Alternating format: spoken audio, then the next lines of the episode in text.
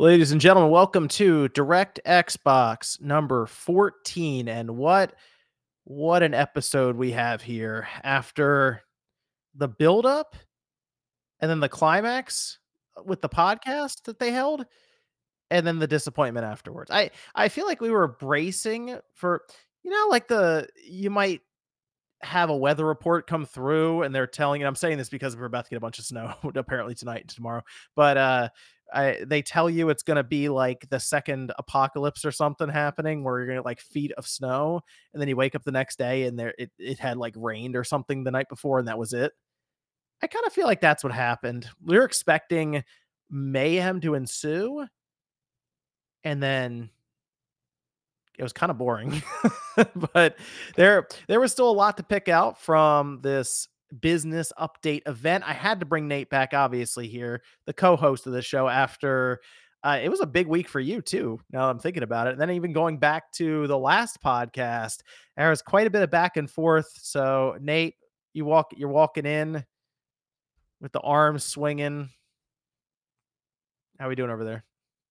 It was definitely an interesting week for Xbox, and I think due to a lot of the hyperbole that we saw online leading up to this event, where you had the rumors and discussions that Microsoft was exiting the hardware industry and how they were going to come forth and announce change to the Game Pass sequence and potentially remove day one games from Game Pass, that maybe you could say this event was a disappointment, but it feels as though it went pretty much exactly how we were anticipating it would go when our last episode aired two weeks ago. This was just going to be them outlining some of their multi plat ambitions and really nailing down that discussion point of we're still in the hardware industry. We are going to be competing with Sony and the PlayStation 6 next gen. We have plans, we have a vision for what our future is. We just have a slight shift of strategy, which they did detail and we will discuss in this episode. But I could see where some people were expecting that doomsday type conference, and ultimately they walked away saying, well, that was a bunch of nothing, though in reality, it was quite meaningful what Microsoft relayed to people during that business briefing. It just didn't live up to so much of the hyperbole that we saw on Twitter and on other social media platforms because it was never going to be that. But you had a lot of emotions they were running high, especially on Twitter and in Twitter space conversations. And yeah, ultimately it was here comes that doomsday blizzard, and you ended up with just a flurry. We got we got a lot still to go over though. There were I will say there were a few things in that podcast that surprised me, Nate, that I'll, I'll bring up here because I think there are some interesting pieces of discussion coming out of that, especially when it comes to hardware. But I do want to take a moment. I want to I want to recognize some of the the producers, executive producers over on the Patreon, the spawncastnetwork.com, where if you want to support the show, you can go over there. And uh, we have a lot of really cool stuff coming up as we just announced that we're going to be doing a retro series starting up.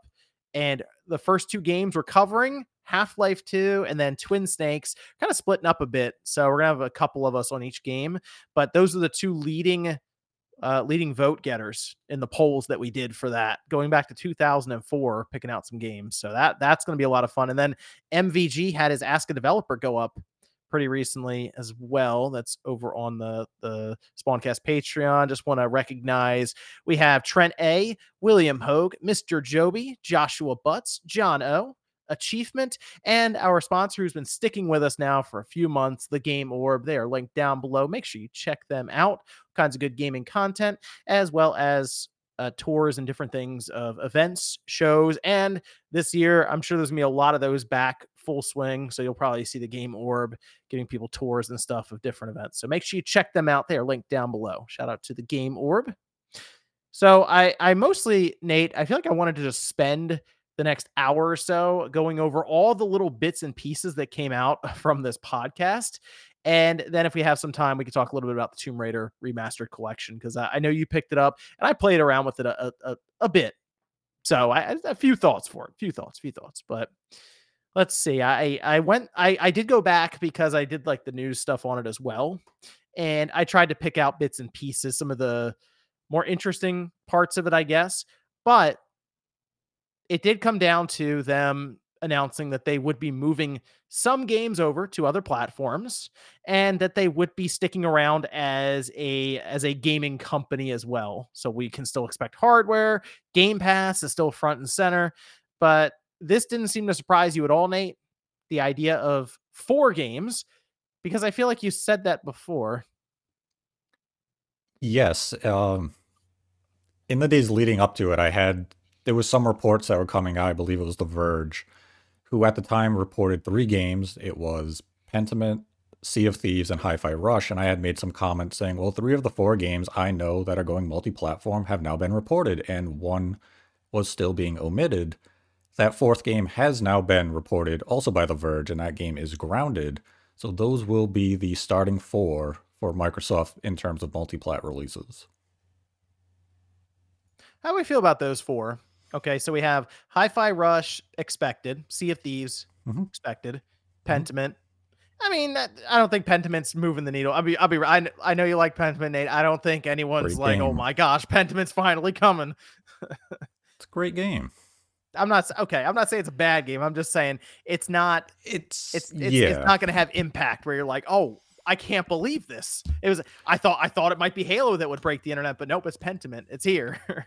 yeah, I Uh, mean, and- yeah, Pentiment's going to be a very oh, okay.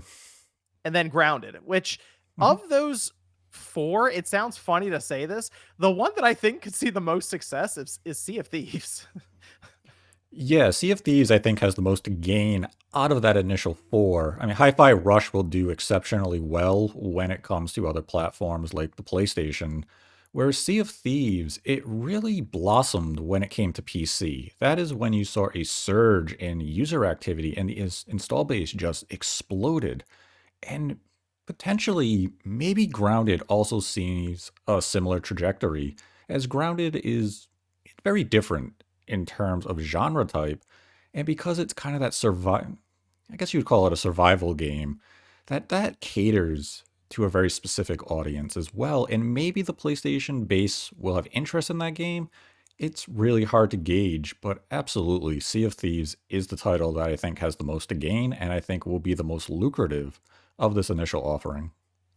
Yeah that, a- any of these live service games that need monthly active users to come through it, they're just going to gain quite a bit from being on playstation and i don't i assume the only one that right now that i am pretty confident will be going to switch is pentiment but i, I guess hi-fi rush could Mhm. surprise people although uh, there's been discussion and talks about how well that would run currently on the switch since that has to that requires a very steady and expected frame rate is, is what i'll say for a rhythm based game. Uh, that hi-fi rush is interesting. That one might be i think that's a good one for their next nintendo's next gen system being there at launch. Uh, I, I think that would be the move if they were planning Mhm. one way or the other for it. Yeah, a title like Hi Fi Rush at a launch of a Switch 2, I think would be very beneficial for both the hardware and Microsoft as a publisher because you have that hunger and you want a new experience, especially at a launch window. And if you throw something like Hi Fi Rush there, I think a lot of people would pick that up as maybe their second or third game on new hardware, even though it'd already be available on PC, Xbox, and PlayStation months prior, or even well over a year prior but it's just that game that has it has I guess you say a very strong appeal due to the visuals and just the general tone of it. It has a nostalgia factor to it. It's just a pleasant game to play through. And I think you could make the argument that due to the popularity of Nintendo, especially in Japan, that that market could really resonate with a game like Hi-Fi Rush. So if it is to come to a Nintendo platform, I think the Switch 2 within that launch window would be the right move for Microsoft to make. they move do you think they move with a physical copy as well That's really hard to say because we've seen how Microsoft has approached physical releases. And Mhm. When we look at these four games, the only one that has a physical release is what, Sea of Thieves? And that's dating Yes, back to the Xbox One release. yeah it's because i mean it, it sea of thieves been around for a long time that's really why Yeah, so I'd love for Microsoft to bring a retail version of all these games, regardless of platform. But that's Mm. definitely a to be determined type scenario at this case. Yeah, uh, we'll we'll see about that one. I mean, they they basically outlined it. Oh, I do want to give a shout out to some of the the people here in the live chat. Thanks for coming out, hanging out with us. Got Anthony Smith in there. I see medallions hanging out. Sean Wilkowski is in there. So thank, thanks guys for coming out and hanging out with us as we go over the business update from Microsoft.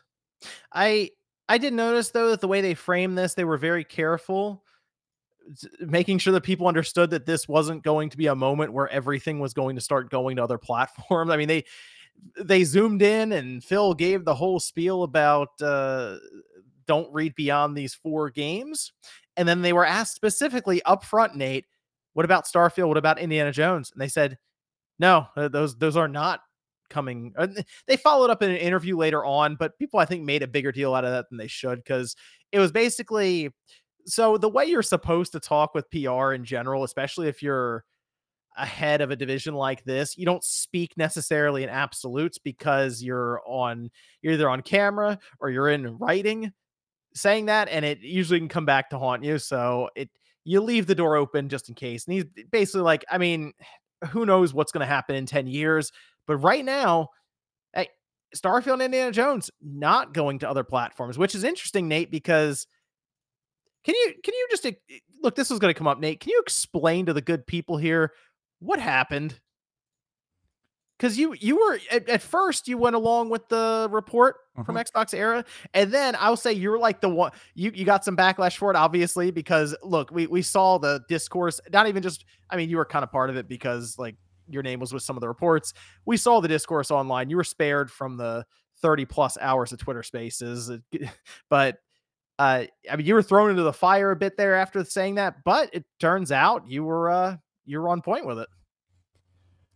Yeah, it was really a case of I had a few reliable contacts who came forth and they had said to me, Starfield is under more than this consideration that it seemed as though it was going to go multi-plat, but they didn't have confidence that it would necessarily be announced at this event. It would be something in the long term.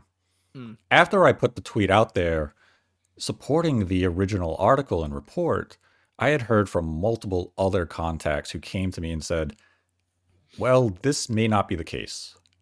And over the days leading up to my retraction, it just became more and more coming out saying, this isn't going to happen. So, you know, recant that if you can. And I even had a couple say, there's a fairly decent shot Microsoft is going to come out during this briefing and specifically mention Starfield as one of the titles not going multiplat.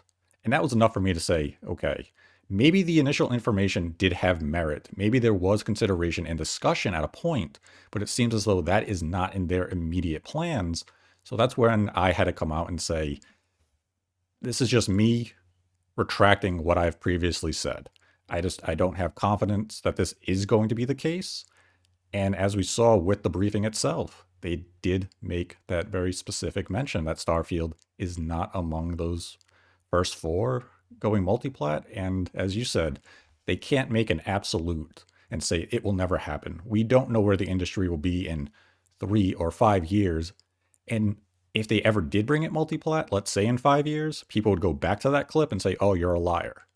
So that was them, you know, covering their base. But that's basically what happened there with me. It was just maybe the initial information was correct, but as the days went on, it seemed as though that may not be the case, and I had to retract. Okay. I, I feel like somewhere within Microsoft, a boardroom, they had the whiteboard up and they were just going through different games and crossing them off or putting them up on the board. And maybe at one point they did have Starfield up there. Maybe at one point Gears of War was was on the floor and they were thinking about putting it up. I, I feel like the discussions obviously happen.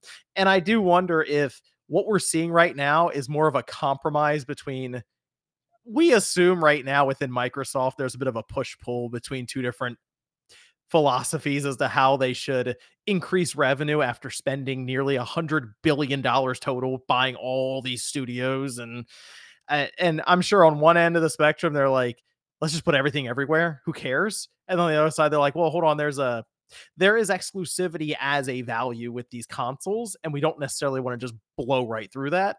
So I kind of feel like the way that they framed this Nate was we're going to test the waters with these four games and just see what happens. Because remember, Sony also has to kind of play ball here a bit too, because technically they could bury these in the store or not advertise it at all, or who knows what could happen there. But like, I feel like Microsoft, before they paint themselves into a corner as we're just putting this every everything everywhere, let's see what happens when we do Sea of Thieves and like a hi-fi rush and a few others, right? Yeah, I mean, you're going to start with this initial four and you're going to see how they do. They are the barometer, they are the testing ground for any future ambitions. And as they kind of said in the briefing, we're giving games that have seemed as though they hit their limit in terms of Game Pass appeal or their live service games. So anything that's going to come in the future, it could be older titles once again, and I'm strictly talking about as far as, you know, Xbox Game Studios games go. When it comes to future ABK titles, that's a whole different conversation. But Microsoft is this is their test. They want to see how these games are received. If all four come out and they all do terrible, then Microsoft is very unlikely to approach this with another round of games. They need to see success here if they're going to continue it because this is a way for them to make money. This is a way for them to survive beyond their box.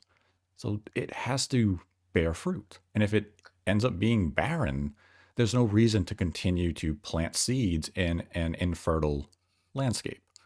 So it's going to be interesting how they how the games are really received, how well they sell, and just the general reception that these initial offerings have on multi-plat. So if Sea of Thieves is a big success, you as Microsoft are going to look at other service games that you now have in your library and say, okay, let's bring that over.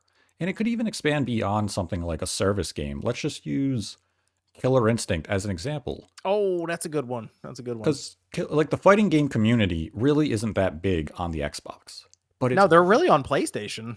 Right. And now if you are Microsoft and let's just say you greenlit a new Killer Instinct game, you're going to want that in the hands of as many players as possible. You want to have that Evo presence. You want the fighting game community to latch on because you want that player base. So that's a title that just feels naturally you'd want to go multi platform in the future. And they can say, well, this is that live service game. And it wouldn't harm them in any way because, let's face it, a fighting game is never a hardware mover. But they want that base, they want to have people engaged and that would be a smart move for them because as people looked at this initial four, people were recognizing, hey, Sea of Thieves could have a lot of potential on PlayStation. Grounded has potential. Hi Fi Rush has decent selling potential on other platforms. Pentiment is really the only one left out there, and I believe Phil Spencer even said these were titles that, when made, were never made with the or the state of mind to make them exclusive. Right. You know, to that point, do you think with this idea of multiplat being a potential, like a possibility when we'll say development starts and they maybe they come up with a little vertical slice that's missing some textures pre-alpha, they they pitch it to Phil Spencer, Matt Booty, whoever, right? Whoever's making the rounds at the time. But they do you think the idea of multi-platform at least floating out there, like, hey, this game would do really well if we also included X, Y, or Z platform. Do you think that's something that could maybe get a few games even greenlit that wouldn't otherwise? Like it has to be just for mm-hmm. Xbox audience, but if we can leverage multi-platform, would it be possible to do Banjo, for example, a Banjo Kazooie game? We'll just say that, right? A Banjo game, because obviously that a 3D platformer like that would do well on Nintendo system that we mm-hmm. feel like. Uh, if you go out to the boss and are like, hey, I, I got this idea for this really good 3D platformer, I feel like if Nintendo was able to be brought into the fold on that, it would it would help greenlight something there. I think for select projects that would definitely be a case of leverage because now you can view it as that case of hey, we're making game XYZ and our intent is to bring it to the Switch 2 or the PlayStation where we know they have an audience for this game. And we're still going to position it as day one on Game Pass on Xbox. And then if it's day and date with that other platform, that's okay. That's revenue. That's money. That's going to help cover the cost of development and put extra money in your pocket on top of that Game Pass revenue that you're getting from that base. So I think in select cases, they absolutely will evaluate certain games as let's greenlight this because we're going to bring it multiplat. And that's a fine way of doing business because Xbox would still have that advantage. It's day one on Game Pass and it's essentially free to the Xbox user, while the other platforms would have to invest whatever the MSRP would be and buy the game outright. Hmm. Oh, oh, Nate, did you see Georgie? Georgie's here. Hey, shout out to Georgie coming through. Oh, Georgie came Says, back. Stop, stop ducking, Nate. Xbox is dead now. Can't stand it. How are they, dead? They just well, committed they, have... to next gen hardware. we'll get, we'll get to that. Then Georgie says most of the RPG is on PlayStation. Why isn't Starfield about on PlayStation day one?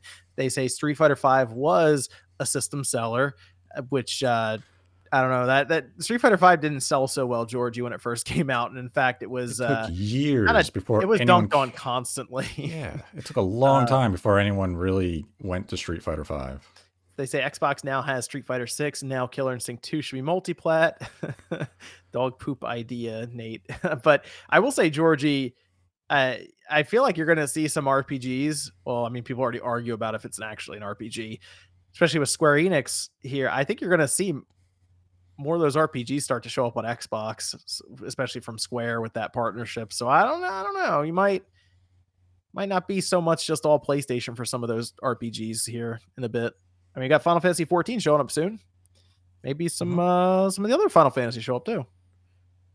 Uh, and then the casual noob gamer is asks, "Is Nate's source that he has access to Xbox YouTube?" I do not have any back end access to any YouTube yeah, no, that's not Nate's. That was uh, that, that that's what people believed the snitches source was was oh, back yeah. into YouTube yeah. with trailers. like, was it Practical Paintbrush or something on Reddit a few years ago? Yeah, so I I don't really know if they just they know somebody who's working at YouTube or what, and they can see the back end with the descriptions or I don't know. There's a lot of theorizing as to how exactly that goes down, um, but mm. that's uh not Nate's. That's not Nate's source. Not Nate's source. No, I don't. I I don't even know how you achieve that. Yeah, I, uh, I, I, I would like to think that there could be more green lighting taking place if they if they're able to take advantage of other platforms alongside of Game Pass and and Xbox.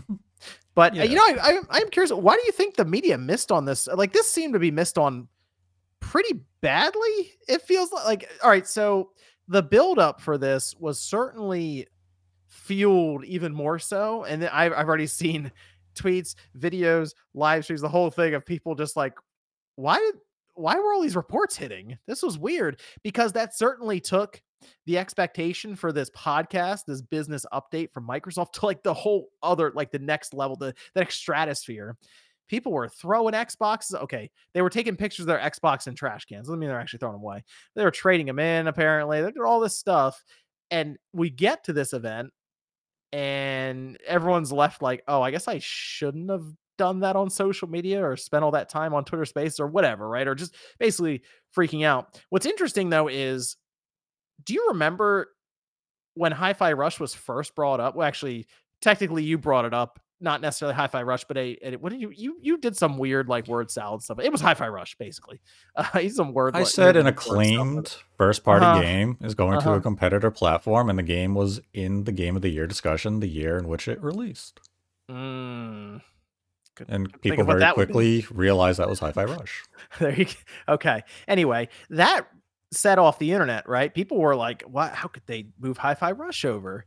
Now they've announced four games are going over. One of them is Hi Fi Rush. We're on the other side of that announcement, and people are like, whew, that was close. yeah. I mean, I technically, mean, they announced more than just Hi Fi Rush, people were like, mm-hmm. okay, it wasn't it. It actually isn't that bad. Well, compared to a lot of the hyperbole you saw online, coming down to these four games is kind of moot in comparison. Well, was it okay? So I was trying to figure out then why Microsoft was waiting so long, it it actually feels more like a good idea now. Let people kind of lose it a bit over the idea of Starfield and Indiana Jones, and then they get on the other side, and it's like, oh, it was just Hi-Fi Rush. Oh, see if he okay, yeah, pen, eh, okay, mm-hmm. that's not bad, but it's still like a few weeks ago, people were losing it over just just Hi-Fi Rush. So uh, interesting yes. the way that it all kind of turned turned around. I don't know. I guess uh, you could say, you know, due to the briefing itself, the way they presented it, the way they explained how they are approaching this, maybe calm some of the concerns that people were building up in their head and they were imagining. Mm. Not to say, you know, every single fear was quelled. People still have some legitimate concerns, and I think Microsoft could have had clearer messaging in how they are going to determine what games go multi-plat in the future. I think that's something they should have detailed here that they really didn't touch on. But overall, I think it was just a case of everyone went to the sky is falling. So now when you just have some, you know, uh, asteroid ends up falling and making a crater in a small city, it's not as bad in comparison to the actual apocalypse. I do want to I do want to bring up the Game Pass stuff.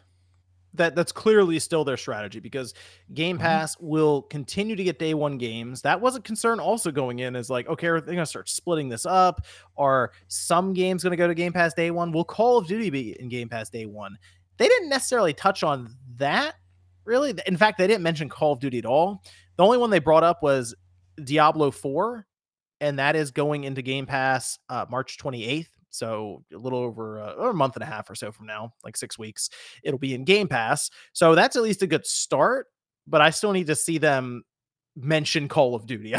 I need to see them say, "Hey, new Call of Duty game is out this holiday." Say in October, and it will be in Game Pass day one. I, I think people are going to be somewhat doubtful until it actually happens, based on how much we how much money we know it takes to make a Call of Duty. But they said 30 34 million members, Nate. And I heard that and it seemed like they wanted to Sarah Bond kind of threw it out there. And th- she said a lot of stuff by the way that people just they just walk right past. I was like, "Hold on, what? You don't want to elaborate on that even a little bit?" Uh, but 34 million Game Pass subscribers. That by the way does include the Xbox Live Gold that turned into core members added in. So uh, That's not great. that's not good. No, it's I'm not sure it's if people realize that. That's not great. It's more or less flat from the last time we had the report dating back to 2022. I think it means they added in the area of like 400,000 people. And Yeah. that's that's really not good. And I mean, you can definitely look at it and say, what has Microsoft released since 2022 that would really drive Game Pass subscriptions? They maybe thought Starfield was going to be that title to really drive the service, and it didn't.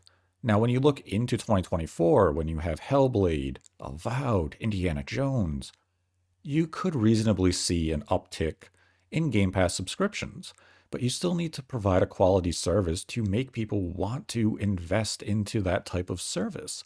And I'd say right now, for this generation, Microsoft just hasn't had the offerings to really spark any interest in Game Pass as far as getting a mass amount of people to subscribe. It's you look at it and say $200 a year, but if you have no new games that year, that's not a deal. It's a deal when you have offerings, and Microsoft simply hasn't had the offerings.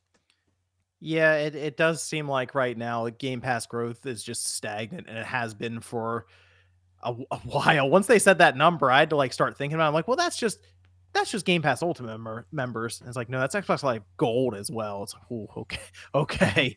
Well, that that's kind of a problem because remember their one of their internal slides again. Plans change. They've said that, but they wanted like a hundred million Game Pass subscribers by Yes. 2027, 2028, somewhere in that fiscal year. And it's like, Well, whoa, okay, they they're a little ways off of that right now. yeah, just a uh, but smidge, just a smidge. And I mean, it really just comes down to their lineup. They haven't had the games to drive those subscription numbers. And maybe we're at that turning point. Maybe 2024 is going to be the year where we get that nice steady flow of releases and people will say, it's a lot better for me to invest in Game Pass than to buy these three, four, five, six games individually at $70 a piece. I think that will help Microsoft in a way. And going into 2025, Microsoft also seems like they'll have a strong lineup for software. And depending on what they have at the June showcase, they could definitely drive the appeal of Game Pass further. It has just felt as though Game Pass became a bit of a secondary thought to them in the last year or so because they didn't have any first party offerings to make the service appealing. And you can throw as many day one third party games as you can on the service, those games alone aren't going to be a reason enough for you to invest in Game Pass and become a Game Pass Ultimate subscriber. You're not going to pay the big bucks just for the random third party game that you don't know if you're getting until a month before release to begin with. If they were able to announce a game a year in advance, let's just say, what's a significant third party game coming up that's multiplat? Um, a third party game coming up that's multiplat? Yeah. You could uh, say Dragon's Dogma. Yeah, like if they announced back in September that Dragon's Dogma 2 was going to be day one on Game Pass, mm. that might move the needle. But you can't announce something like that, let's say in February because by then people have already made their pre-orders they've likely already made the decision which platform they're getting it on so if you're going to make third parties as they would have had to do in the past that main reason to drive game pass subscriptions you had to have that day and date major third party and you had to announce game pass ambitions the moment you announced the game for your platform and we just never saw that so charlie charlie thompson brings up a good point that call of duty should increase game pass numbers and i'll agree if they get that on if like as we assume and again they double down games will be going into Game Pass day one. Yes, I feel like with that and the marketing, it should uh, it should pump up Game Pass numbers. On the surface level, I agree with you, but then I also would disagree because we are four years deep into this mm-hmm. generation. Mm-hmm. You have likely staked your claim in which platform you're playing Call of Duty on at this point. And if, like that casual audience, if the only game you play is Call of Duty, why would mm. you get Game Pass? Hmm why spend more money to gain access to games you're not playing versus just spending $70 and having the one game you play for a year? Because yeah, by that logic, you'd say having EA Play part of Game Pass should drive subscription numbers as well, because you get Madden, you get NHL, you get UFC, you get all those sports games. And we did not see an uptick when EA Play joined the service. Then Fransby says uh, had to unsubscribe from Game Pass after they increased the regional pricing here in Argentina. That's the other thing with subscription services. They they they cus- they mm-hmm. edit them, they customize them, and pricing moves. And as we saw recently, uh, was it Amazon? They removed certain features that you had before, just mm-hmm. flip of a switch. So that's that's that is. I think there's still some apprehension to jump right into subscription services because uh, honestly, some of the trust just in general for subscription services kind of lost a bit. Kind of lost a bit after what we've seen. Mm-hmm. Uh, and then Claw says seems early to say Game Pass is doomed when the 2024 and ABK stuff is still incoming. If Game Pass is still stagnant after that, then yeah, that's bad. I here so here's the here's the situation with Game Pass, and I'm also gonna say kind of the situation with the the industry as a whole right now because Phil Phil Spencer did bring this up and he just kind of threw it out there, and I don't think he's necessarily wrong in in like hmm, the idea of this. I, I am curious if his uh his what he believes is going to be the end result is correct, but the idea that exclusives for any one console is something that maybe 5 or even 10 years from now just won't be as prevalent as it is now. And so the reason I I think he's saying this and it does make sense if you look at the numbers and I, I will say after seeing Sony's recent financial report, I'm starting to I'm starting to believe that this is something that they're going to have to deal with soon themselves. Uh, the console market, if you just go by console numbers, as in, I'm talking about systems that are just a box you put on your TV. This hybrid concept from Nintendo is still pretty new to the industry. And I, that's a whole other thing we'll get into for Microsoft's hardware section. But the console market is either stagnant or actually shrinking, believe it or not. And in fact, I don't think the PS5 is going to outsell the PS4, and I don't think the Xbox Series is going to outsell the Xbox One. So it, it's it's just going to shrink this generation, which is kind of a problem when you either need to find more Game Pass subscribers, or in mm-hmm. Sony's case, you need to find more money from your same customers. So yeah, I'm, I'm not I mean, really sure what the what the solve is for that, other than we need to start looking outside of PlayStation or even looking outside of Xbox consoles to figure this out. Mm-hmm. Yeah, I mean that's why you saw Sony invest in PC. That's why Sony has their ambitions to get more of their games on PC and ideally get them in a more timely manner because they need that revenue. We've seen the budgets of a game like Spider Man 2. We've seen the potential budget of Spider Man 3. I believe Spider Man 3's leaked budget was in the area of $500 million. That's a it's lot. It's going to be a lot. It's going to be a lot. It's a lot of money. That's a lot to recoup. And at some point, it's that's not sustainable for your platform, especially as an exclusive release. You need that PC market to come in and really offset some of that. And with Microsoft bringing certain games multi-plat, you have the revenue from Game Pass. Now, if you have multi-plat revenue also coming in, that can offset development cost, and you still just have that, let's call it free money coming in from Game Pass subscribers or even Xbox purchases. So Microsoft could use Nintendo and Sony as the way to cover that development cost. That's a smart business strategy if it works. It's still a gamble. It's we don't know if it's going to work for them. But if it works, that's a smart move. And eventually Sony's going to have to consider are we going to do day and date on PC? Do we have to take some of our service games like a Helldivers and bring that to an Xbox or a Nintendo platform because we need that install base. We need microtransaction purchases to offset the development cost of this game.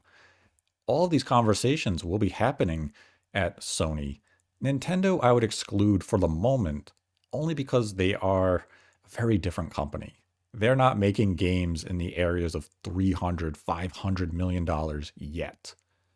Sony has to address this probably within the next 5 to 10 years. Well, based on the CFO's comments, I, I think they're going to be addressing it very soon. The way he was talking about it, he's the numbers guy, chief financial officer Hiroki Totoki. He's not there to make artistic pieces. He's he's there to make the numbers make sense. So uh, that's, that's their operating income. I was a little surprised on that. So that's going to be be interesting to see what their solve is for that one. Georgie did say I wanted to go up get some of the other super chats. Georgie said we'll laugh at you when Xbox sales fall further. I think Xbox sales are going to actually go in the opposite direction. Not the consoles, like number of consoles. I think their overall revenue is just going to increase as they go along, and that's mm-hmm. basically what they care about. I think they're going to end up being a massive publisher in the future. That's going to be their big goal. Is like we're going to be the biggest publisher in gaming and that means they'll put their stuff on PlayStation yeah. and Switch as well. That's they just care about the they care about the operating income more than anything. Yeah, they care about overall income and like yes, the Xbox Series hardware is on decline. Nobody's going to deny that. But it's what's to come in the future. Depending on how they approach things, let's say they have that handheld SKU, which we'll get into later their next gen planning could be very ambitious, could be very exciting. They could find success once again. It's not doomsday for the Xbox. People really have to accept that the Xbox is not dying. Spyro says, "What about Activision titles like Spyro or Crash? Oh, for like multi-platform? That those are absolutely. I actually think I think those are going to be multi-plat as well. Those are those have PlayStation and Nintendo written all over mm-hmm. them. Also, like I feel like they're just going to put the that everywhere. PC doesn't matter. Just yeah, you put those games everywhere, and you just reap the rewards of however many copies they sell. You're not going to People deprive forget Spyro. Game. Spyro sold well. Like the yeah. um the the Reignited trilogy, it sold 10 million copies. Mm-hmm. That's yeah, pretty those good. games those games will do very well going multi-plat and Microsoft will look at which systems make sense for those style of games and then make that determination. And ideally when those games are announced, Microsoft is transparent and say, here's a new Spyro game coming to Xbox, Switch, and PlayStation. Don't leave it up to interpretation or mystery. Come right out and announce the multi-plat intent of the game. And if you want to keep it timed exclusive for three months, let it be known in the immediate. Just say it on the onset. Don't have people having to speculate, oh, is it going multi-plat, then announce it six months later after giving some vague PR statement of, well, it's exclusive for now. Just announce the multi-plat intent with those type of titles.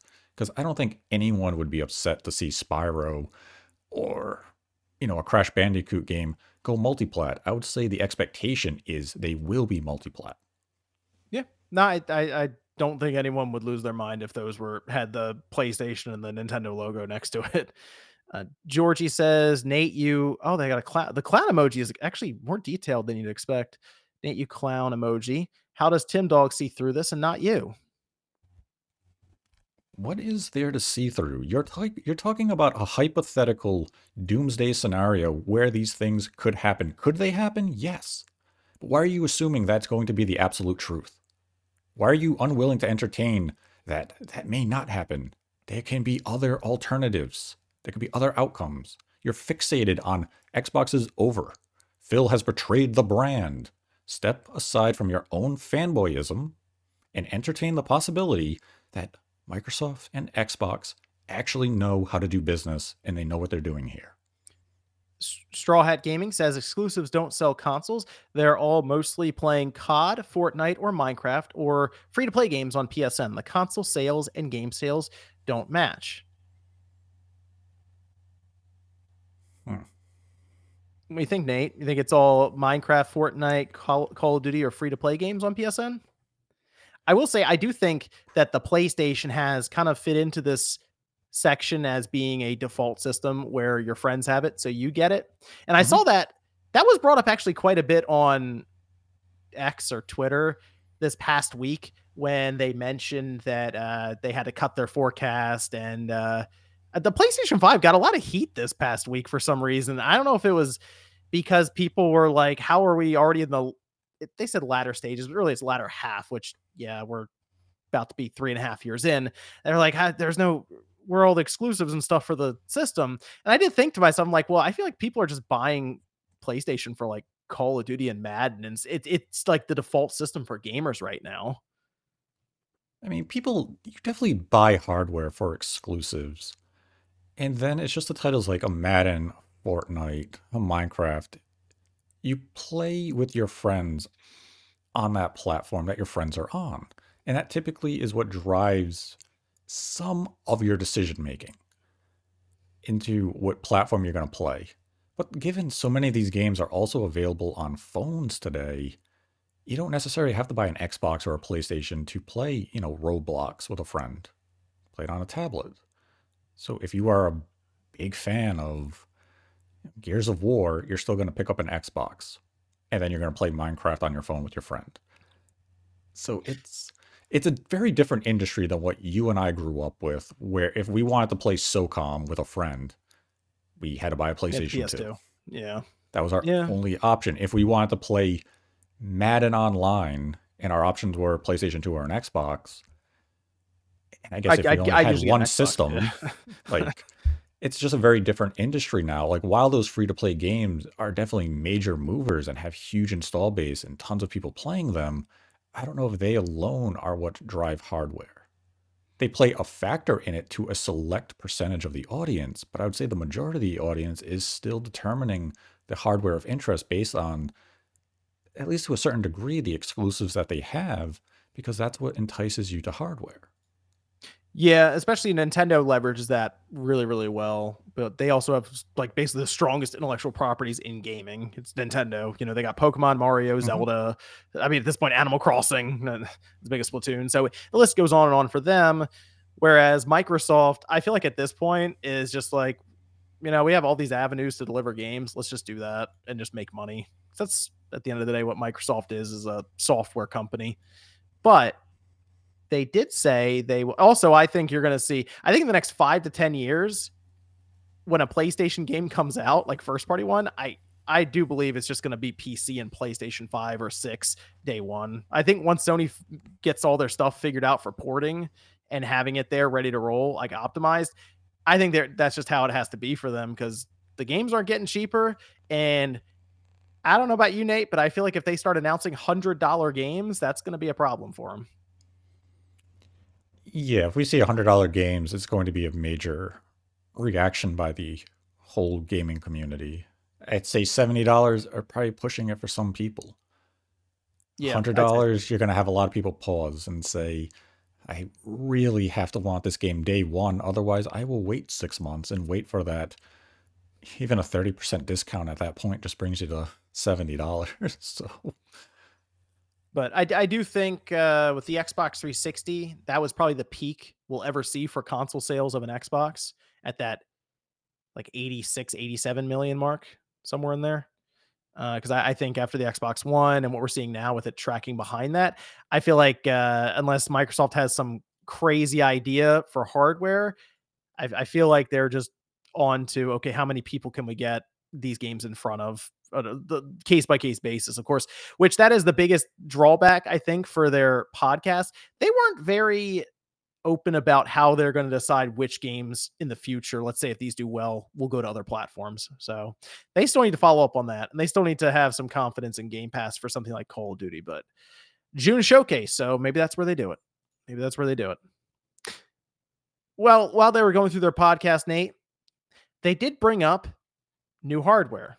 So Microsoft is at least in it for another generation, which to me means that they will have hardware and they'll be creating it and manufacturing it and developing it probably at least for the next uh the next 10 to 12 years I'd say minimum. And then who knows what 2035 looks like. But they will be they will be creating Xbox systems and in fact, during this during this podcast, Sarah Bond as she's going through because she is uh, head of hardware for Xbox she mentioned that their next gen device is in development now, and it will be the biggest technical leap we've seen for generations.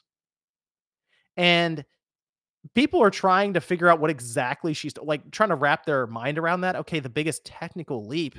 Because when we hear that, we immediately go to graphics, visuals, worlds you can draw out for like the mm-hmm. open areas, that sort of thing. I I kind of feel like she's hinting at something else. But what's your what was your take on this one? Because by the way, this was one of the things where if I was hosting this, and I know they have predetermined like questions and it's all it's all laid out ahead of time and scripted. I I get that, right? I'd be like, hold on, what it, what? We're just we're okay, we're going right past that. All right. Like it it seemed like such a big thing to say and then not follow up on at all. Yeah, I mean, that aspect of the presentation was really just for theatrics. But to me, those words are just pure marketing buzz. It's I mean, nothing without context. without context, it doesn't mean anything. Remember the what was it? The tagline for the Series X was the most powerful hardware on Earth. Most powerful we, console. Yeah, we've certainly seen those benefits, haven't we? yeah, well, yeah, the, when you compare it to the the PS5 being the lead platform for a lot of developers, yeah, you, you see them getting a lot out of that compared to the mm. Xbox Series, Series X anyway. Yeah, uh, so those those types of words right now because they have no meaning. There's nothing behind it. It just feels, yeah, we're going to make something really powerful. Cool. I I think they're going a different direction with this, Nate. I think uh, based on the way the world is moving right now, and I have to assume that this next system has been in development for multiple years at this point. I mean, let's say they do launch this thing holiday 2026 or maybe even 2027, because I remember that was the rumor, right? Oh, they're gonna jumpstart the next generation. I think mm-hmm. it's something that's forming right now. And I kind of feel like it's it's AI induced, as in somehow AI will be part of their next system and it's going to be hard for us to wrap our minds around now because I feel like every time I turn around, this AI tech, these algorithms, they just keep getting more and more advanced. And apparently, this latest thing where you can write stuff down and it'll create video for you, and it looks way better than it should based on those examples, was developed or part of the the development team behind it was like chat gpt 5 or whatever who also worked on it so now they have ai working on ai tools and uh, that i feel like in some way they're going to introduce this and it's going to be almost like an ai assistant and then your your system your xbox whatever it is just learns and i don't say becomes aware but creates a rapport and a history with you over time and is able to do things like hey if you can't beat something it'll help you through it it, it it's I, I don't know. It's gonna be. It's so hard to describe what they could come up with in that sense, but they have like specific processors that are designed to accelerate AI tasks, and that's what AMD and Nvidia and Intel and Qualcomm are all rushing to try to figure out. And that's one of the reasons AMD stock or uh, Nvidia stock will not stop going up because they're like the big bet right now.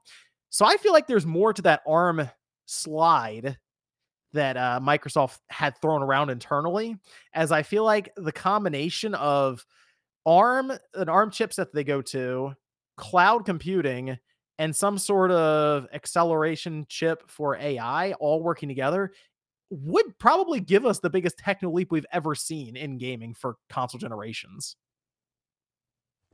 It could potentially, and AI will definitely play a role in these next generation machines. I guess it's just going to be a question of how prevalent the role is. It it feels like maybe Microsoft just wanted to generate a little bit of hype and get people talking about the next gen plans, but we're still a Well, ways off as far as if what if you know. Nate, what if what if you create your own AI avatar, right? That basically Uh, becomes like your your your friend or your partner as you oh go around through all these different uh different games and experiences. And get this, it's it's it's backed by the cloud. So wherever you go, you have your own like Jarvis from uh from from Iron Man or something that follows you between your phone and your game console and your I don't need TV that. and your computer. I don't need that. I don't. I, don't need that. I just and you can give it any voice you want. So you could have Homer Simpson hanging out with you, Nate, helping you through like uh the next um the next Elder Scrolls or something. no, I don't. I don't need anything like that. I just want. I want good games. I don't. I don't need an AI assistant walking with me through my games and yeah, what if your AI assistant could become an NPC in Grand Theft Auto 7 or something? Sometimes doing the simple things can lead to success. Look at the Switch. Hey, Cat is back says they'll finally get a friend. See? Well, for those people who need a friend, I will be happy for them. I mean, I guess they're I very lonely think without their 360 avatars. I, the only thing I hope for them is they don't have another Xbox One Kinect or Xbox One TV TV TV moment with this because this this sounds like one of those situations where Microsoft could introduce something way before people are ready to accept it. so, uh, uh, Yeah, I, I ideally they're approaching this very smart. They're looking at things that are practical that will allow some innovations and creativity because it feels as though Microsoft has been following the same path as Sony. They're just not doing it as well as Sony due to their first party software output. So right. deviate from that path, start getting creative, start taking risks because when you look at the genesis of the Xbox line, the original Xbox, Xbox 360, Microsoft was a risk taker. They took gambles, they innovated, they, in a way, paved the way for the industry it is today. And instead of setting new trends, they've just become content with mm-hmm. moderating them. Go back to what made you great. Go back to what we invested in the three in the Xbox 4. Like we were there for the original Xbox. We were there for the 360 at launch. And when we look back at those days of the Xbox, they are days of excitement. There was so much innovation coming from the company and the hardware and the software that we are not seeing today from the company. Go back to your roots and you can find success once again. All I know is as as long as we don't have voice activation, where if you get killed in Call of Duty by Xbox off, your system doesn't just turn off. You Yeah, but that led to some great moments. well, yeah. So it was pretty funny seeing all those videos. yeah. So suffice to say, Georgie, Xbox is around for at least another uh, at least another generation. So we can revisit it in 2035, but they will they will be around. they will be here. I do want to also mention as part of this, Nate, with the hardware stuff, Phil Spencer, he keeps t- he keeps hinting at this uh, this handheld thing. Okay, he's brought it up multiple times he's been questioned about it as recently as an interview, I believe, with uh, The Verge, or they at least asked questions. And he says there's nothing to announce at this time, but that the hardware department, they're looking at all kinds of different unique ideas. They're going to have new hardware announcements to share for the holiday. By the way, I think that's just, I feel like that's that Sebile controller. That's, that would be my guess. But it, it keeps coming up. Rumors do about this handheld and Phil Spencer's a big fan of handhelds. Do you think Microsoft actually takes a swing at that one? 100%. You do you think they actually make their own Mhm. handheld, like their own hardware, and then it's like uh, Uh, Xbox OS based, so it looks like my Xbox here, but just on a handheld. whether they make it or they partner with someone, I think could be debated. But I 100% think we see an Xbox branded handheld come to market. Mm, Xbox branded big. handheld. Okay. It, it- Okay. yeah, whether you partner with someone to do it or, you know, if they do it internally, but somehow we will have a handheld Xbox at some point. It's too big of a market for them to, you know, ignore. I feel like they got to keep it in house in general. Like they have to. There was, I know there was talk about the Surface team doing stuff. To my understanding, after I looked into that, the Surface team has already helped with Xbox anyway, so it's not like it'd be a a new thing for some of the people from that Mhm. department to come over and give input for Xbox. Like they just they would collaborate anyway. But obviously, Surface would have understanding of okay layout for a battery internally. They that like where okay, where, how would we cool the thing? That sort of stuff would at least have they'd already have knowledge of that. I think you keep it internal. I don't think you bring in an, an Asus or uh, an MSI or I- I think you just do it all there. You kind of take the Apple approach where they have their ecosystem that's tied into their hardware and uh, you just kind of run with it from there. Just lean into the you notice they did say a lot of cross save, cross progression, Xbox Anywhere during that podcast. It almost feels like that is set up beautifully for a handheld that would pair with your Xbox. hmm Yeah, because you'd have just, even now, if you use your ROG Ally or anything and you play Game Pass, you know, it has your save, it has your achievements, it has all of that information from your profile. So if Microsoft can make a native handheld and you can play the current gen games on it, it's just a natural evolution of what their uh, basically what their vision already is. Have Xbox on every screen. Just make it an official Xbox handheld. Don't rely on a, Ra- a ROG Ally or a Steam Deck or a Lenovo.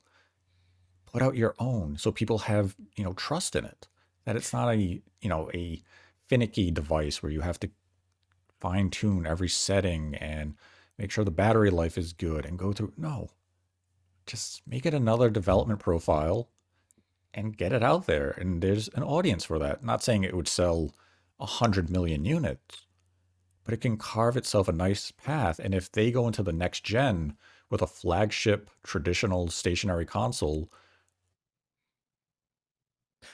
I'll be I'll be real. If they if they market that thing as a hybrid and and it comes out like that, I, I think uh I, th- I think it I with think this generation the with the Series Xbox. X and the Series S. Oh, I lost you for a minute, Nate. That's why I started talking. Mm, I'm sure you made a great point, and I'm sure the audience loved it. I did not hear any of that. Uh, I I do think though, if they come out with a high, it's a hybrid, Nate. Like they actually play it up as you can dock it, it shows up on your TV, or you can take it with you. I actually wouldn't be shocked if that outsold the Xbox system. It would surprise me if it's priced well, and by well I mean between It's- 400 and 500 dollars. If it's priced well, I think they also have to address how they would distribute media. If there is a game card similar to the Switch, I think that would definitely aid in its reception and people would have a higher point of interest versus a digital only device. Mm. Yeah, so I, I, I, the handheld I think will be a. Ne- I feel like that's next. I feel like they launch the next system and then they also have the handheld with it. Like you do the two tier approach, especially if they wander into the AI, the realm of AI. That would be something that would probably be built on board the the handheld. What if their next Mhm. system was just a handheld, a hybrid system? That'd be crazy. What if they were like it, and when it's docked, it taps into the cloud and provides additional power, whatever they have to do to make it work. I don't know. That would be interesting if they could figure that one out. That is a high risk maneuver if It they did that strictly as their system. But I think I think as a complementary role, and that's the thing, like make your flagship standalone hardware, like you did this generation with the Series X. Just make the handheld the equivalent of a Series S. Just more Yeah. capable. Don't shortchange it in RAM or anywhere else to make sure you can get the ports just at lower spec without making it a nightmare for partners to develop for. Yeah, I, th- I think if people got a, a even a Steam Deck equivalent, because the ROG Ally is uh, more expensive, obviously, but if you got a Steam Deck equivalent in that four to five hundred dollar mark, and it had Game Pass and access to your digital library you currently have, I, I feel like that would be think people would be pretty satisfied with that. I, would pick one up. I think it'd be really cool. I'd like, especially because I assume they would have like your Xbox controller kind of uh, kind of molded to it somewhat. Maybe it has some like handles coming out of the back of it or something a uh, little bit, so mm. just to help grab it. I that's the one thing that Microsoft is is very good at is the is the controller ergonomics. So I would mm-hmm. uh, I would like to see what they could do with maybe the shell of a handheld and, and figure that one out. I actually think I think Microsoft, Sony, and Nintendo in like what it's uh 2020. I feel like in four years' time, we're gonna look around and all three of these companies are gonna have some sort of handheld or hybrid on the market. and we're gonna be going back yeah. to the old days. yeah, it it's just too big of a market to ignore at this. And it's largely because individuals don't have the time to sit and play a game in front of a television. They want that secondary option of being able to play a game in their leisure, be it sitting in bed, on a commute. And we just have the technology to really make these games just as good as they are while playing at home. Whereas when you and I were younger, the handheld games were so inferior to a console experience. But as the mm-hmm. Switch, the Steam Deck, the ROG Ally, and such have all proven, you can get a console experience in handheld form. So embrace that direction. You can still make your super high powered stationary console if you want, but having that complementary handheld there definitely opens up a new market for your platform. And all three should embrace that. It's just a question of how do you approach it? Which partner do you go with to equip it with the technology to run these games and what price are you going to put it at and how big is it because battery life is going to play a huge role in the appeal as well you can't come in with a 45 minute battery life like a sega handheld over there where we're popping in and out batteries that would cost us far too much money you have to just come in with a practical piece of hardware that is appealing to the base and as the games are there be very successful i mean a handheld with game pass officially yeah. made and marketed by Microsoft, that's a pretty damn appealing piece of tech. Yeah, because if they can't, they can't seem to get Game Pass on anything else. They can't get it on Steam even. so at this point, you just got to make the hardware and, and, ship it and get people on Game Pass that way. And maybe the convenience factor of a hybrid or a handheld, which has shown to be really successful for Nintendo at this time, and in a way has worked really well for Valve. Even though I think the Steam Deck's probably sold, uh, I don't know, like three or four million systems. I, it's not like a stupid amount or anything, but for Valve, they're, they're they seem thrilled with it. You know how they're doing there. So yeah, I, it's it's carving its own out. little audience. It's doing well mm-hmm. for what it was made to do. Yeah. So I, I I feel like convenience like that would win out and. Microsoft, as I mentioned, they they might be on a something. Whenever they randomly do something like that and it takes off, they do lean into it quite heavily. Look what happened with the Kinect. So they, so I that's why I say if it, if it did really well, I don't know. It, it seems like maybe they go, do people need this box under their TV anymore? Could they just could they just use a handheld and you plug it in and there you go? It's it's set up. Maybe Nintendo's on to something. Uh, well, yeah. I mean, I think everyone has taken note of what Nintendo's done, and it's just a question of, hey, do we want to make a a hybrid style device, or would we prefer just making a lower spec handheld type of device that is still more than equipped to handle current gen games of whatever generation the product comes out in.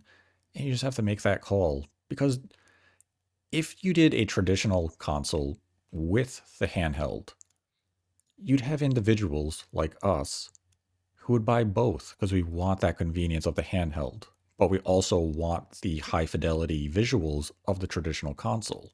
So they would get double dippers buying essentially the same product twice.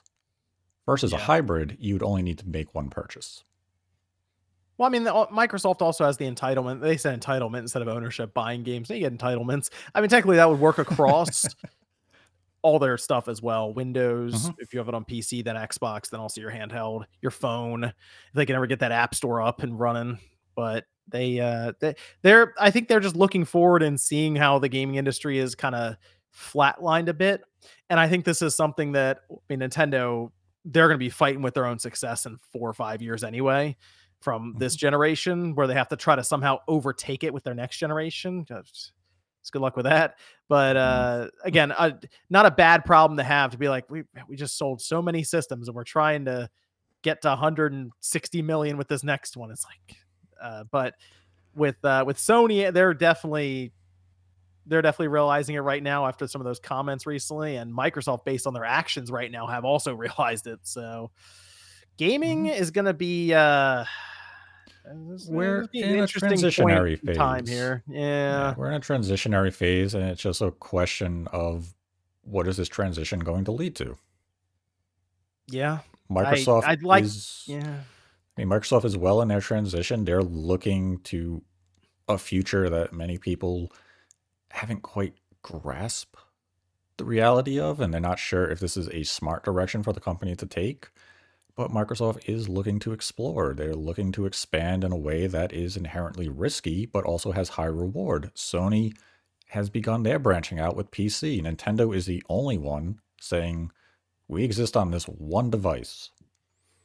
And that's yeah. where we're staying. Eventually, Nintendo will have to make a change. It's just not in the immediate future. It might be in, you know, 2030, 2035 at a time where I probably won't care. Well, uh, gaming is going to be interesting over the next 10 years, and I, I don't think it's going to be very recognizable by 2035 to where we are now. So we'll, uh, we'll, we'll see. We'll see that. But yeah, I mean, that was Xbox's podcast. It was built up to be this game changing monumental shift, and it kind of wasn't. So I think a lot of people came out the other side like, oh, that wasn't so bad. They went to the doctor expecting surgery and they got a shot. So there you go. Is that necessarily but, a bad thing? I mean, I don't think I, I don't think so personally. Like, but if I'm you sure go into your doomsday, yeah, they they went to their doomsday bunker expecting to open it to nuclear fallout, and it was oh. I think there's a lot of people online who also like kind of the drama aspect to it, and that probably mm-hmm. yes. disappointed there. You know, it's like it was a bad season finale, right? So I, I yeah, can at it that way. So I guess you could say that.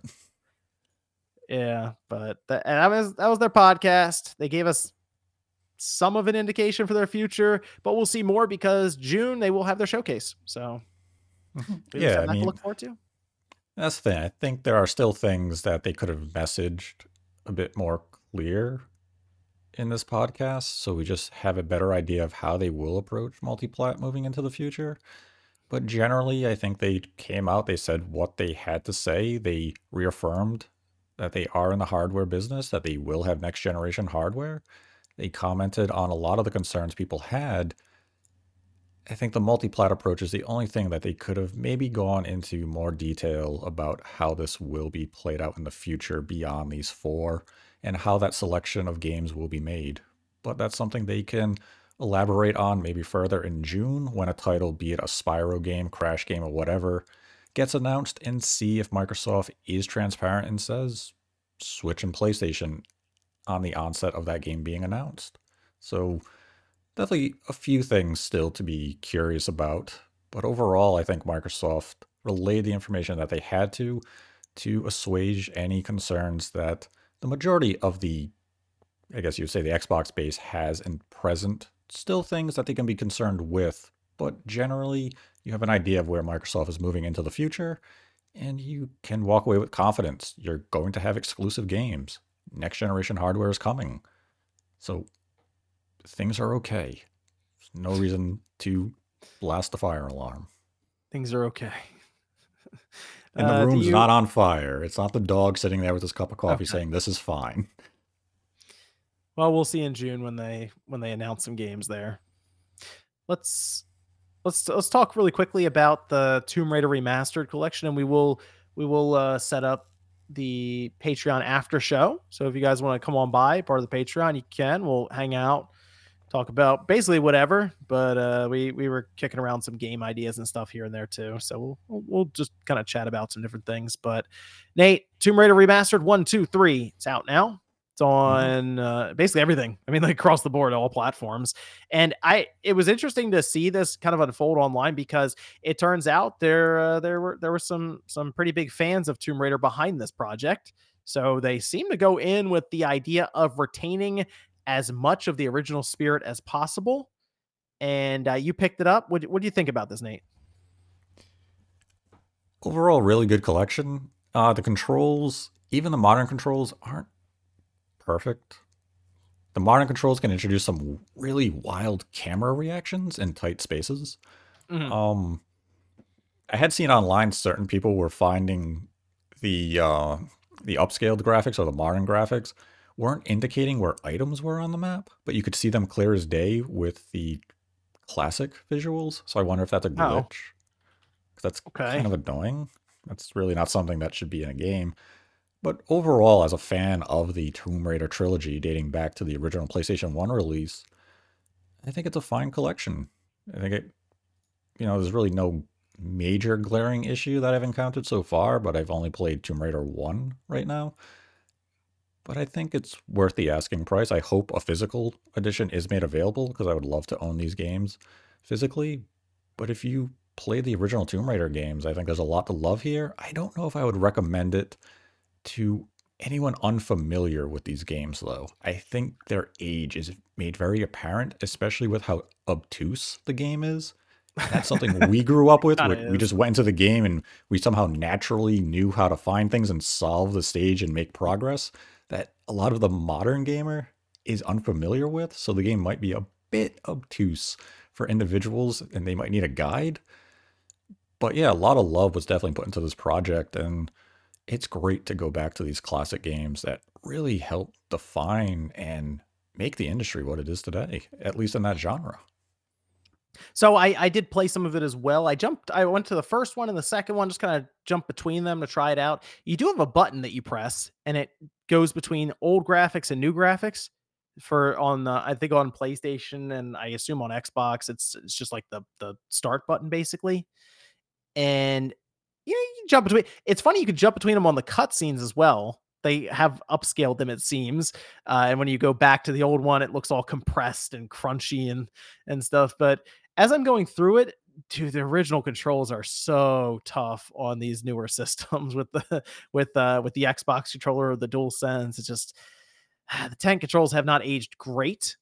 But when you do modern controls, it it is better. The the platforming and the jumping is I feel like that's the part of this, Nate, that is going to frustrate newer gamers more than anything is when you run up to a ledge and you just press Yeah. jump and she does the whole jump straight up in the air with her hands up and then falls down. That is hmm that's I think something that's going to annoy people quite a bit. But it's Yeah, that's that's just one of the relics of its age. It's classic Tomb Raider. I mean, you can still run and jump, Yeah. and the camera did run into the wall a lot and get stuck. I know what you mean, and sometimes it'll kind of glitch and like do some weird stuff. The shooting is is fine as well. It's it's just kind of it's just it just locks. It's like auto target, right? If you have like a wolf or a tiger, whatever's in front of you, you start blasting with the dual pistols, hmm it'll uh it'll lock on fine as long as you're within the general area of like okay, it's the tiger's over there. It'll it'll kind of find it. You know what I do like about this though, this game going back to it now and uh, kind of thinking about modern day design. And it's funny because I look, I know people are going to draw their comparisons to Elden Ring as an example. There's like no HUD, and I actually think that's great. I, I think uh, I think it makes the exploration so much better, and it makes me wish that going forward, more and more of these developers, these studios would take a cue from that and be like, maybe we don't need 18 different bars or graphics on screen to try, try to tell you things. I know you mentioned it's obtuse at times because it's like, where do I go? That there's there's something there where if you just you could be playing it at night, you know, lights out, quiet, and you're just kind of going through this. There, there's sort of an, an atmosphere there without trying to overdo it. And it's hard to describe because it's this, you know, PS1 looking game, but it it's very it's very present. I don't know, it's it's it's interesting to kind of go through that again now when hmm you're used to all the flashing lights and like markers everywhere and stuff. This is like completely opposite. yeah. it- I'd say the trilogy, because it is a product of its time, it was made with that design thought of we have to take advantage of what we have. So you art direction and just creating atmosphere with such a limited amount of resource really elevated it because you had to convince us that we were in the jungle or in these ruins with such a limited amount of technology. And because it's one of those cases where less is more. Yep. Mhm. And that's where that atmosphere really comes through. Where it's like, wow, I really like this. Versus today, where everything is so heavily detailed that it's almost a case of sensory overload because it's too much. This is just that simplistic, stylized, very pleasant approach that we don't see in modern gaming. I'm not a fan of the menu when you go into options or press uh, the menu button. It's I don't I don't like it. It's like it rotates around. I, I don't think that's worked well for the current day UI or setup. It's it you can kind of I don't want to say get lost in it, but it's it's not as easy as just make a menu and just scroll through it. That's that's kind of a small critique, I guess. It, you're right. It is hard to recommend this to a newer audience who's never played it before. But if you have nostalgia for these games, or you're like, oh, I remember playing that back in the day, it's hard to argue with three games completely remastered with new controls and new graphics, technically.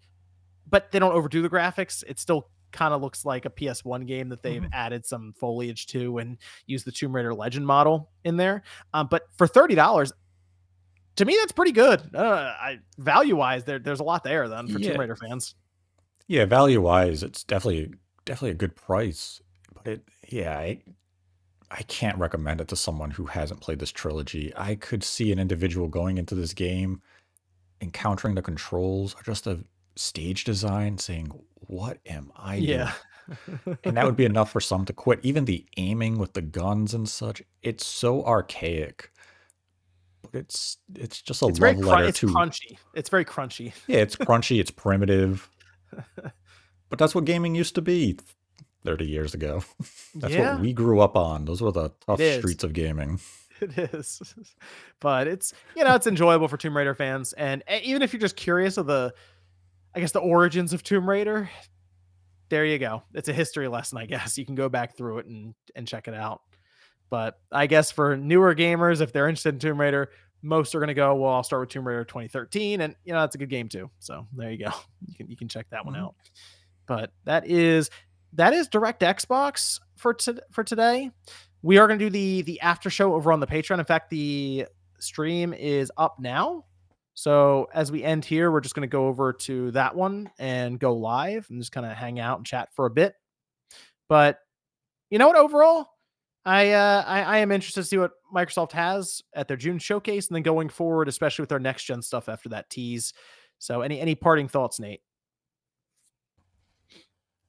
Yeah, I'm very, very excited for the future of Xbox to see how they approach everything. I think the June showcase could be their best showcase for this entire generation, if not the last decade. They have a lot of exciting things that they need to pro- provide updates on, and I want to see how they approach it. They also have that mention that they would have, you know, the controller, new hardware for later this year. So be very curious if that is just the adorably all digital Xbox Series X or and that controller, or maybe the handheld is introduced as well. So a lot of exciting times ahead for the Xbox, and I'm glad this briefing has finally happened. We have an idea of their multi-plat agenda moving forward, and people can now just look forward to Hellblade 2 and Indiana Jones this year and enjoy what those games are going to offer. All right. Very good. Very good. Thanks everyone for joining us. Again, we're, going to hop over to the Patreon stream. So if you guys want to come by, hang out for like 20 or 30 minutes, we will be over there and we will see you guys then.